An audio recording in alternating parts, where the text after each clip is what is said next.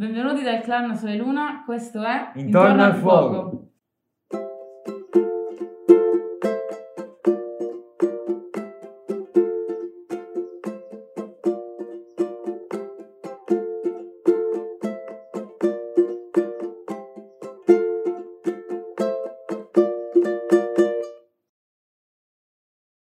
Io sono Gabriele. Io sono Alba. Io sono Fabio Traina, presidente dell'associazione Gonzaga. Gianluigi Smilaga, ricercatore storico dell'associazione. Descrivetevi in 3 parole. Ma come vi descrivereste? Persona seria.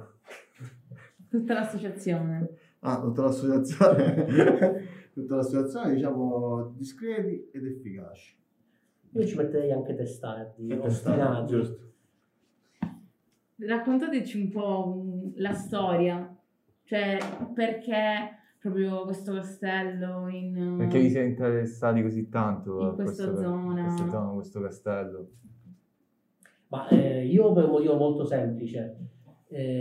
A 10 anni mi sono trasferito in un quartiere di Monteviselli. Ho iniziato a vedere da lontano il castello, me ne sono follemente innamorato e quindi per i successivi quasi 30 anni ho sognato di entrarci dentro, poter fare qualcosa per valorizzarlo. Alla fine, dopo appunto quasi 30 anni, più o meno 25 anni, sono riuscito nell'intento grazie al fatto che Fabio e l'associazione avessero già iniziato a mettere le mani al castello, avessero già iniziato a valorizzarlo. Quindi mi sono aggregato a loro e diciamo da quel momento in poi la passione non ha fatto altro che aumentare. Diciamo che comunque non era nelle mani di nessuno 30 anni fa. O comunque aveva delle condizioni... Sì, era stato tralasciato. Quando l'ho conosciuto io era in fase di restauro, okay. Fine anni 80, inizio anni 90, in una fase di restauro, però dopo quella fase di restauro iniziale venne nuovamente abbandonato, fino appunto all'intervento dell'associazione nel 2014. E c'è comunque un messaggio per il quale avete deciso, cioè oltre il fascino del castelllo. Cosa vi ha spinti, diciamo che il messaggio deve essere che tutto non è impossibile, tutto si può fare. Quando la nostra avventura è cominciata un giorno che ci siamo studiati le carte per capire che teneva bloccato questo castello, che restava sempre chiuso. Alla fine abbiamo capito qual era il problema è che non si decideva sulla proprietà del castello. Diciamo vi hanno un po' bloccato le istituzioni, comunque la burocrazia. No, su questo no, perché una volta che abbiamo capito il problema, abbiamo chiesto un tavolo tecnico, l'idea è stata appoggiata dall'amministrazione pro tempore e alla fine il castello è passato al comune. Okay. Dopo il comune ce l'ha dato a noi, in sorveglianza. Okay. Diciamo che probabilmente fino a quel momento era mancata una sinergia tra responsabilità politica e qualcuno che si prendesse il carico della responsabilità della gestione del castello, della valorizzazione chiaramente. C'è stato un fortuito incontro, però fruttuoso. Nella fase di restaurazione comunque si sono notati dei danni particolari, ad esempio atti di vandalismo pure. Ma è normale, una volta che si abbandona una struttura diventa ricettacolo di tutti, entrano tutti, tutte persone che comunque non hanno a che fare né con la cultura né col turismo e quindi si creano dei danni all'interno, perché veniva usato per fare rave e veniva usato per tutto alla fine. Giustamente abbandonato. Il castello venne abbandonato nel 1974. Arrivati nel 2014 significa che sono passati 40 anni di abbandono. Chiaramente in quei 40 anni è stato fatto un po' di tutto. È stato vandalizzato quasi veramente al punto da renderlo totalmente sconosciuto alla cittadinanza. Era sinonimo di abbandono e di malaffare, quindi rovinando anche la reputazione di tutta la zona. Se non sbaglio... ci sono stati degli ospiti particolari al castello? Diciamo che chi diceva che Castel Gonzaga era un luogo abbandonato diceva una grande fesseria, perché alla fine, essendo che comunque era un luogo libero, entrava di tutto. Noi con la nostra presenza abbiamo cercato di eliminare questa situazione che si era creata e cercare di far entrare tutti conformare l'autorizzazione da parte del comune. Diciamo, la domanda penso principale, dovremmo fare un poco, spiegarci un po' com'è la storia del forte, no? Questo forte, diciamo, è sbagliato definirlo forte, ovvero un castello. Esatto, anche castello qual è, noi messinesi comunque lo riconosciamo come Forte Gonzaga, sì, e non come Castel Gonzaga.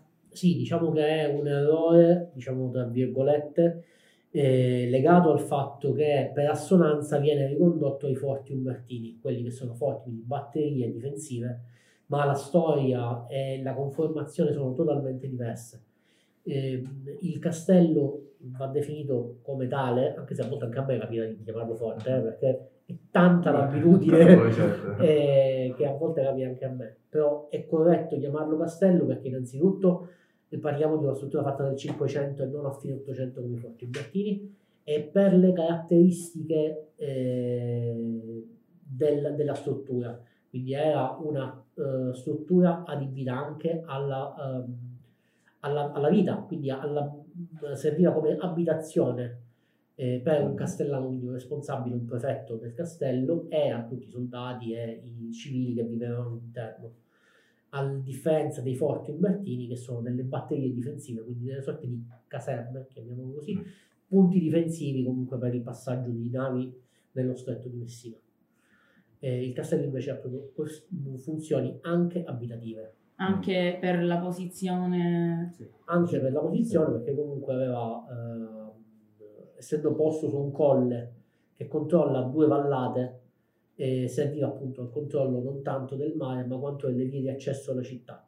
Nel 1500, quando venne pensato il castello, le vie di accesso a Messina erano come l'attuale autostrada, cioè c'era l'autostrada e poi le varie uscite dell'autostrada in corrispondenza delle fiumare, quindi più o meno come adesso.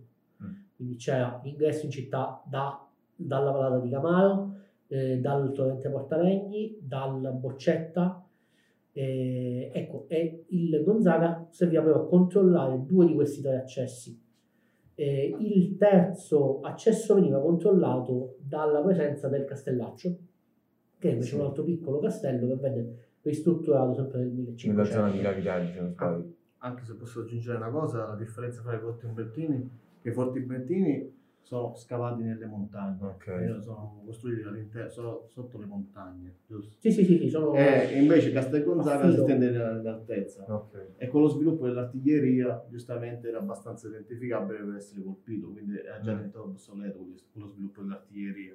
E se non sbaglio, questa differenza tra forte e castello non è stata concepita, possiamo dire così, manco da, diciamo, il nostro fondatore, che ci avete raccontato, che era una spia. Anche sì, diciamo che cronache di fine 800, inizio 900 riportano Baden-Powell come spia al servizio del Regno Unito, quindi dell'Inghilterra, e da cronache, da sui diari, lui fu a Messina in quel periodo, e nelle false vesti di entomologo, quindi studioso di insetti, osservò le coste con lo scopo di identificare le difese e si rese conto lui, come altri suoi colleghi, diciamo così, che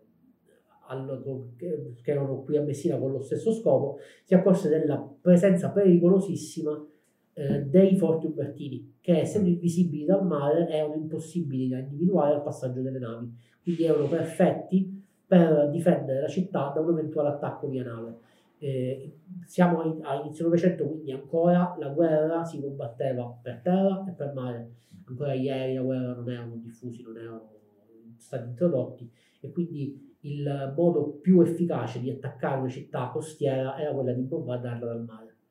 Avere 14 batterie che proteggono lo stesso fascio di mare chiaramente rendeva impossibile assediare Messina e anche Reggio. Quindi questo castello è stato, diciamo... E appunto Baden-Powell identificò invece il Gonzaga come un castello non utilizzabile per una difesa moderna, quindi come un castello molto grosso ma inutile. perché appunto troppo visibile e comunque distante dalla costa. Anche se ho avuto l'esperienza personale di essere entrato appunto al castello durante il FAI, e ho visto che però ci hanno raccontato che le mura sono molto grandi, infatti in realtà non è proprio molto fragile come castello, perché ha delle mura molto grosse. Sì, assolutamente, diciamo il progettista Antonio Ferramolino da Bergamo era un mercenario che a metà, diciamo, nella prima metà del 500, intorno agli anni 30 del 500, inizia a cercare di farsi un nome, di farsi largo tra i progettisti di difese di strutture militari, per cercare di salvarsi la pellaccia, evitare di andare a combattere in prima linea. Ci riesce parzialmente, gli vengono affidati tantissimi progetti sulle coste dell'impero, quindi dalla Croazia al Nord Africa. Si occupa interamente del Gonzaga e lo progetta proprio per renderlo utile a una difesa dalle moderne artiglierie, chiaramente moderne per quell'epoca, quindi alle artiglierie a lui contemporanee. Quindi dota il castello di queste mura che alla base sono anche 8-9 metri di spessore. Alla sommità invece parliamo di circa 5 metri di spessore, quindi comunque spessori imponenti che sostanzialmente rendono vano qualsiasi tipo di attacco con armi da fuoco dell'epoca. Pensate anche a inizio Settecento, il castello venne assediato dagli austriaci per circa 20 giorni e per 20 giorni batterono le mura del castello con circa 20 cannoni, ma senza riuscire a creare nessun danno. Alla fine il castello si arrese solamente perché la città comunque era allo stremo, il castello altrettanto, quindi si arresero ma senza subire particolari danni. Parliamo del 1718, quindi già quasi 200 anni dopo la costruzione, però è ancora efficace contro le armi da guerra, diciamo le armi da sparo di 200 anni successive. Anche perché in quel periodo si usava la palla sferica di cannone, non c'era la palla a punta. Quindi anche solo che comunque era molto resistente agli attacchi, soprattutto dei cannoni, perché per la forma che ha, no? Certo, anche la forma che è molto particolare aiuta, diciamo che come tutte le strutture militari è pensato non tanto come un castello di stampo medievale, ma è pensato come una macchina da guerra. Quindi ogni singolo dettaglio è fatto per resistere o per essere offensivo nei confronti del nemico. Ha una forma strana, ha una forma che non si comprende bene, se non lo si vede dall'alto, quale sia. In realtà è quella di un uccello in volo, quindi presenta un corpo, due lunghe ali e una piccola testa in direzione opposta al corpo.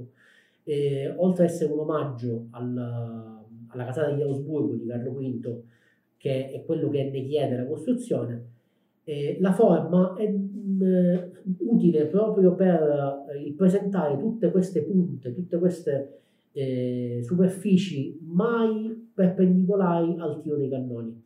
Quindi dove poteva il nemico piazzarsi con i cannoni, quindi colpire il castello, il nemico troverà sempre una punta, quindi una cuspide, che devia il colpo del cannone, non lo fa mai impattare in maniera perpendicolare in modo da creare danno. Riguardo anche a comunque questa resistenza, oltre per le guerre, se non sbaglio ha resistito anche a molti terremoti che ci sono stati a Messina. Certo, la struttura che ha, quindi queste mura molto spesse, e anche il fatto di trovarsi su una collina di roccia, quindi non una collina sabbiosa come spesso si trovano a Messina, ma una collina di roccia, ha fatto sì che i vari terremoti che ci siano stati sia nel 1783, nel febbraio del 1783, che nel dicembre del 1908, non abbiamo fatto nessun danno, nessun danno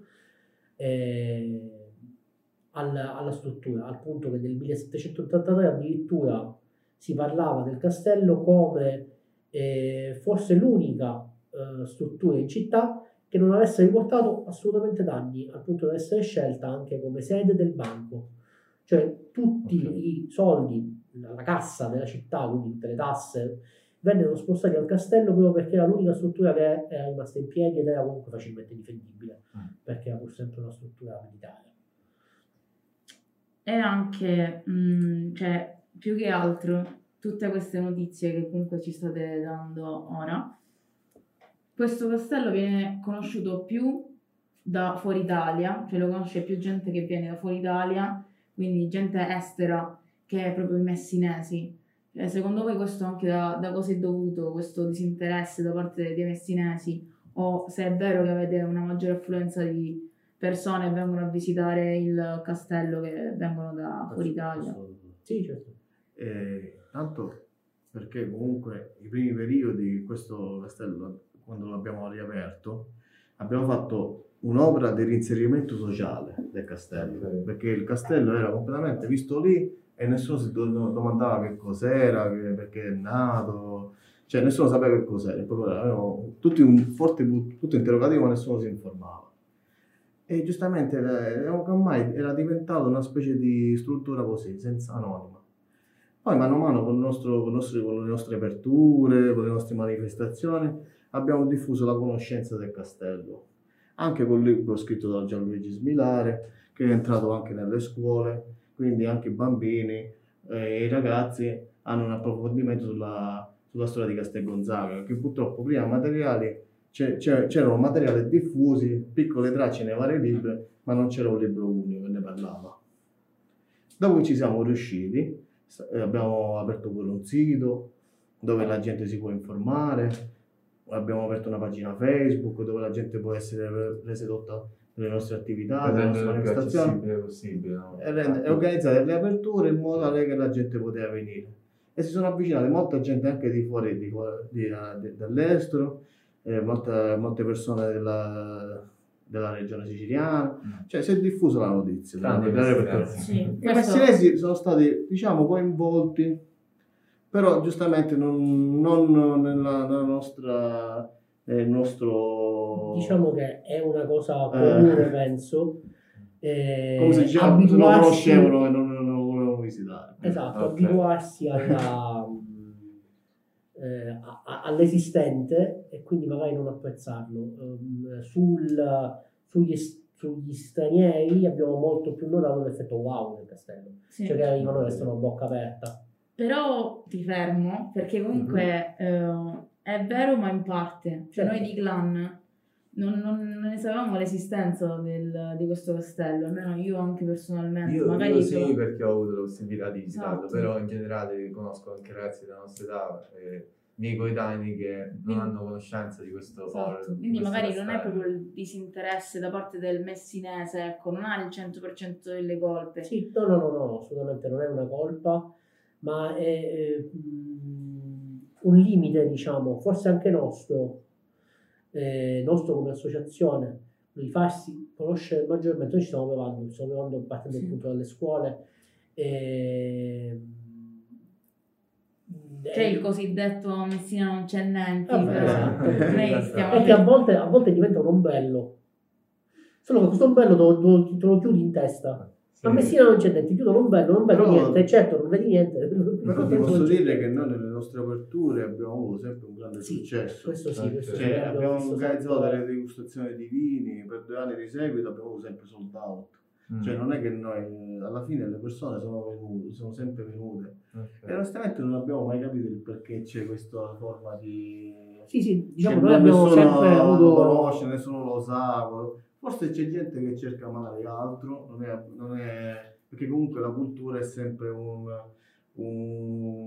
cosa che comunque interessa determinate persone, sì. Cioè non è che una persona, ti posso dire pure che quando la gente è venuta giocando col tiro con l'arco, con la cogna, e con i selfie sono fatti col castello, magari i vari giochi che abbiamo messi noi, poi alla fine è tornata e ha portato sempre altra gente. Questo ci rende veramente fieri. Sarà forse un po' mentalità, no? Messinesi in generale. Che... Ma penso che ci sia un po' dappertutto. Ok. Penso che c'è questo rischio un po' dappertutto. Noi comunque continuiamo, per questo diciamo all'inizio siamo d'estate. Sì. Perché continuiamo a cercare di farci conoscere. Noi siamo pure contenti di quello che stiamo facendo, perché giustamente vedere tutte quelle persone che ogni volta apriamo il castello è una grande soddisfazione. Cioè, prima, scusando l'espressione, da vedere posticci e bandoli che giravano, voleva vedere le persone con le carrozzine, portare i bambini e farli giocare con i giochi che mettiamo a disposizione, o vedere i ragazzi che sono interessati alla storia, che fanno delle domande, ti rende fermo del lavoro che si fa. Beh, certo. Diciamo che questa situazione di Covid... Però diciamo, quella un po' bloccato tutti quanti, chiaramente a noi ha fatto saltare qualcosa di interessante che... avevamo delle manifestazioni in programma, però diciamo che le attività le abbiamo fatte perché abbiamo collaborato con la Messina Social City, okay. Abbiamo portato quasi abbiamo fatto conoscere il castello a quasi 300 bambini e poi abbiamo fatto le nostre aperture sempre l'anno scorso, sempre in sicurezza Covid. E diciamo che comunque ci ha frenato fino a un certo punto. Se devo dire una cosa, però effettivamente a noi manca un po' l'attacco con la loro categoria, sì. Cioè con la loro fascia d'età. Infatti stavo dicendo che una cosa che può ispirarci è che ci sono queste storie, no, dei fantasmi che spiegano sì, ci incuriosiscono. Ma diciamo che in passato pure Castel Gonzaga è stato vittima di alcune situazioni che hanno creato della suggestione nelle persone, anche se sono delle storie pure vere, purtroppo, sì. Che hanno portato, diciamo, delle persone a fare delle cose che sono disdicevoli e che comunque devono essere sempre condannate. Come fare le messe nere, questo sì. Infatti anche il nostro avvento ha portato pure alla fine di questa situazione, anche se loro insistevano, però vabbè, alla fine ci siamo riusciti. C'è sì. Una leggenda, mi sembra, su dei cavalli che... Leggende sì, ce ne sono sicuramente tante, perché comunque un posto abbandonato per tanti anni, comunque un posto che alimenta, diciamo, un po' misteri, anche per la storia che ha. Ha fatto sì che si tramandassero, arrivassero a noi tante storie particolari, cioè quella dei cavalli, appunto, che ogni tanto si sentono i cavalli, dei cavalli galoppare, il rumore di zoccoli sul terreno e di ferraglia. A me è successo personalmente di sentirlo, ma siccome conosco bene il posto, ho un po' di sangue freddo, ho cercato subito di capire cosa stesse succedendo, ho visto che la conformazione del castello è molto particolare, perché di pomeriggio, quando si riscalda la parte rivolta a ovest del castello, si sviluppa sempre intorno alle 14 alle 2 di pomeriggio un vento che viene da ovest e va verso est, però dovuto alla temperatura diversa che c'è tra le due aree, tra le due zone del castello. Questo fa sì che tutti i rumori, anche lontani, che si sviluppano nella vallata di Camaro, anzi nella vallata di Bisconte, vengono portati al castello come se fossero molto molto vicini. Quindi io ho fatto il giro del castello, mi sono affacciato, diciamo, dal lato ovest e ho visto che c'erano dei cavalli che passavano nella strada al di sotto, a grande distanza, il cui suono degli zoccoli sul terreno veniva appunto portato come se fosse, ma davvero, a 5 metri di distanza da me, quindi semplicemente una questione di suggestione, esatto, un effetto sonoro. Come questo ce ne sono sicuramente anche tanti altri scientificamente provati, mm-hmm. Come se sicuramente ce ne saranno altrettanti scientificamente non provati, di cui vabbè, diciamo... Voglio dire che noi durante le nostre aperture abbiamo anche giocato su questa cosa, abbiamo sì. Messo ovviamente degli scherzi, sì. Anche per al visitatore, senza fargli pigliare un infarto di farlo divertire. Certo, perché è normale anche appassionarsi a queste cose, insomma, no. Lasciarsi incuriosire da queste cose. Però dico sempre, torno con un serio vecchio, può essere il motivo per avvicinarsi, ma poi per sicuro che dietro la storia è molto più interessante. Probabilmente anche io, quando ero più piccolo, ero interessato al fantasma del castello, alla storia un po' nera del castello, ma poi insomma quando vieni a scoprire certe storie, certe cose che sono venute all'interno del castello, diventa ancora più interessante. Sì. Io ultimamente mi sono concentrato molto sulla storia di alcuni castellani, quindi gente che è vissuta veramente nel castello, che ha una storia molto più interessante di quella di qualsiasi storia horror black, come vogliamo chiamarla, come anche qualche ospite del castello, nel senso qualcuno che venne imprigionato all'interno del castello. Da qualche mese fa, forse l'anno scorso, sono riuscito a approfondire la storia di un abate, un uomo di chiesa, abate lombardo, che ha una storia che è davvero è da film, e in parte si è sviluppata all'interno del castello. Parliamo di una persona morta a 100 anni, Lupendi gli faceva un baffo, ma veramente ve lo dico, gli faceva un baffo. Lupendi è riuscito a truffare dal Papa all'imperatore, viaggiando per il mondo e truffando in tutte le città in cui andava. Venne anche imprigionato nel castello e venne liberato perché scrisse di suo pugno una lettera firmandosi come viceré e la fece consegnare al castellano ed uscì camminando tranquillamente e allegramente si allontanò dal castello. Parliamo veramente di un genio della truffa, cioè, ed è vissuto in parte dentro il castello perché comunque venne lì imprigionato.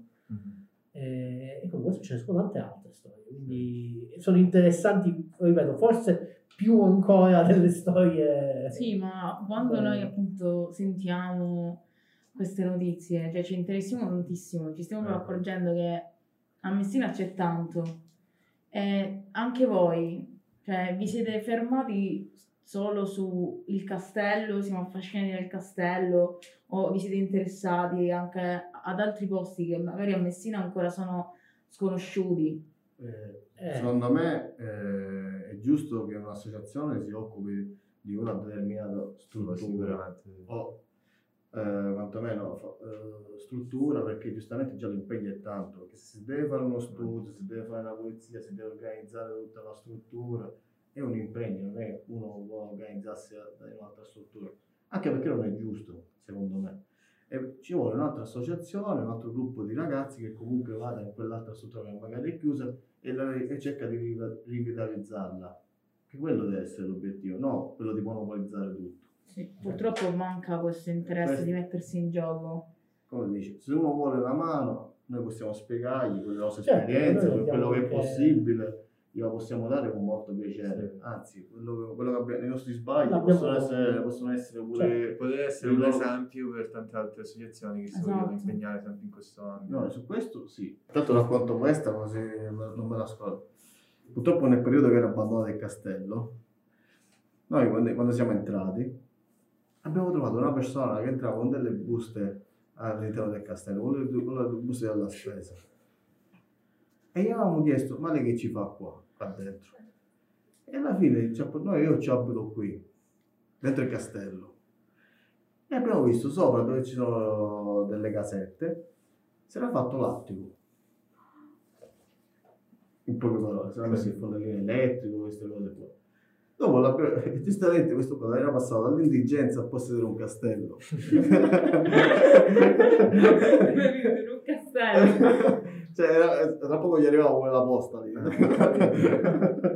Siamo noi giovani che dovremmo prendere appunto questa iniziativa, però ormai tutti puntano ad andarsene dalla città. Quindi magari un consiglio che date voi ai giovani per valorizzare anche il nostro territorio.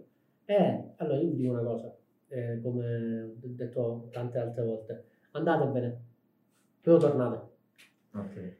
Perché chi può e non fa non merita, cioè andate per conoscere, andate per imparare, per sviluppare nuove esperienze, però poi venite se potete, perché capisco non è sempre possibile, se potete tornate qua a metterle in pratica, perché se avete la possibilità di tornare e non tornate per superficialità, per presunzione, significa che non meritate di mettere in pratica qualcosa di interessante. Chi fa qui uno per me vale più di chi fa fuori 10.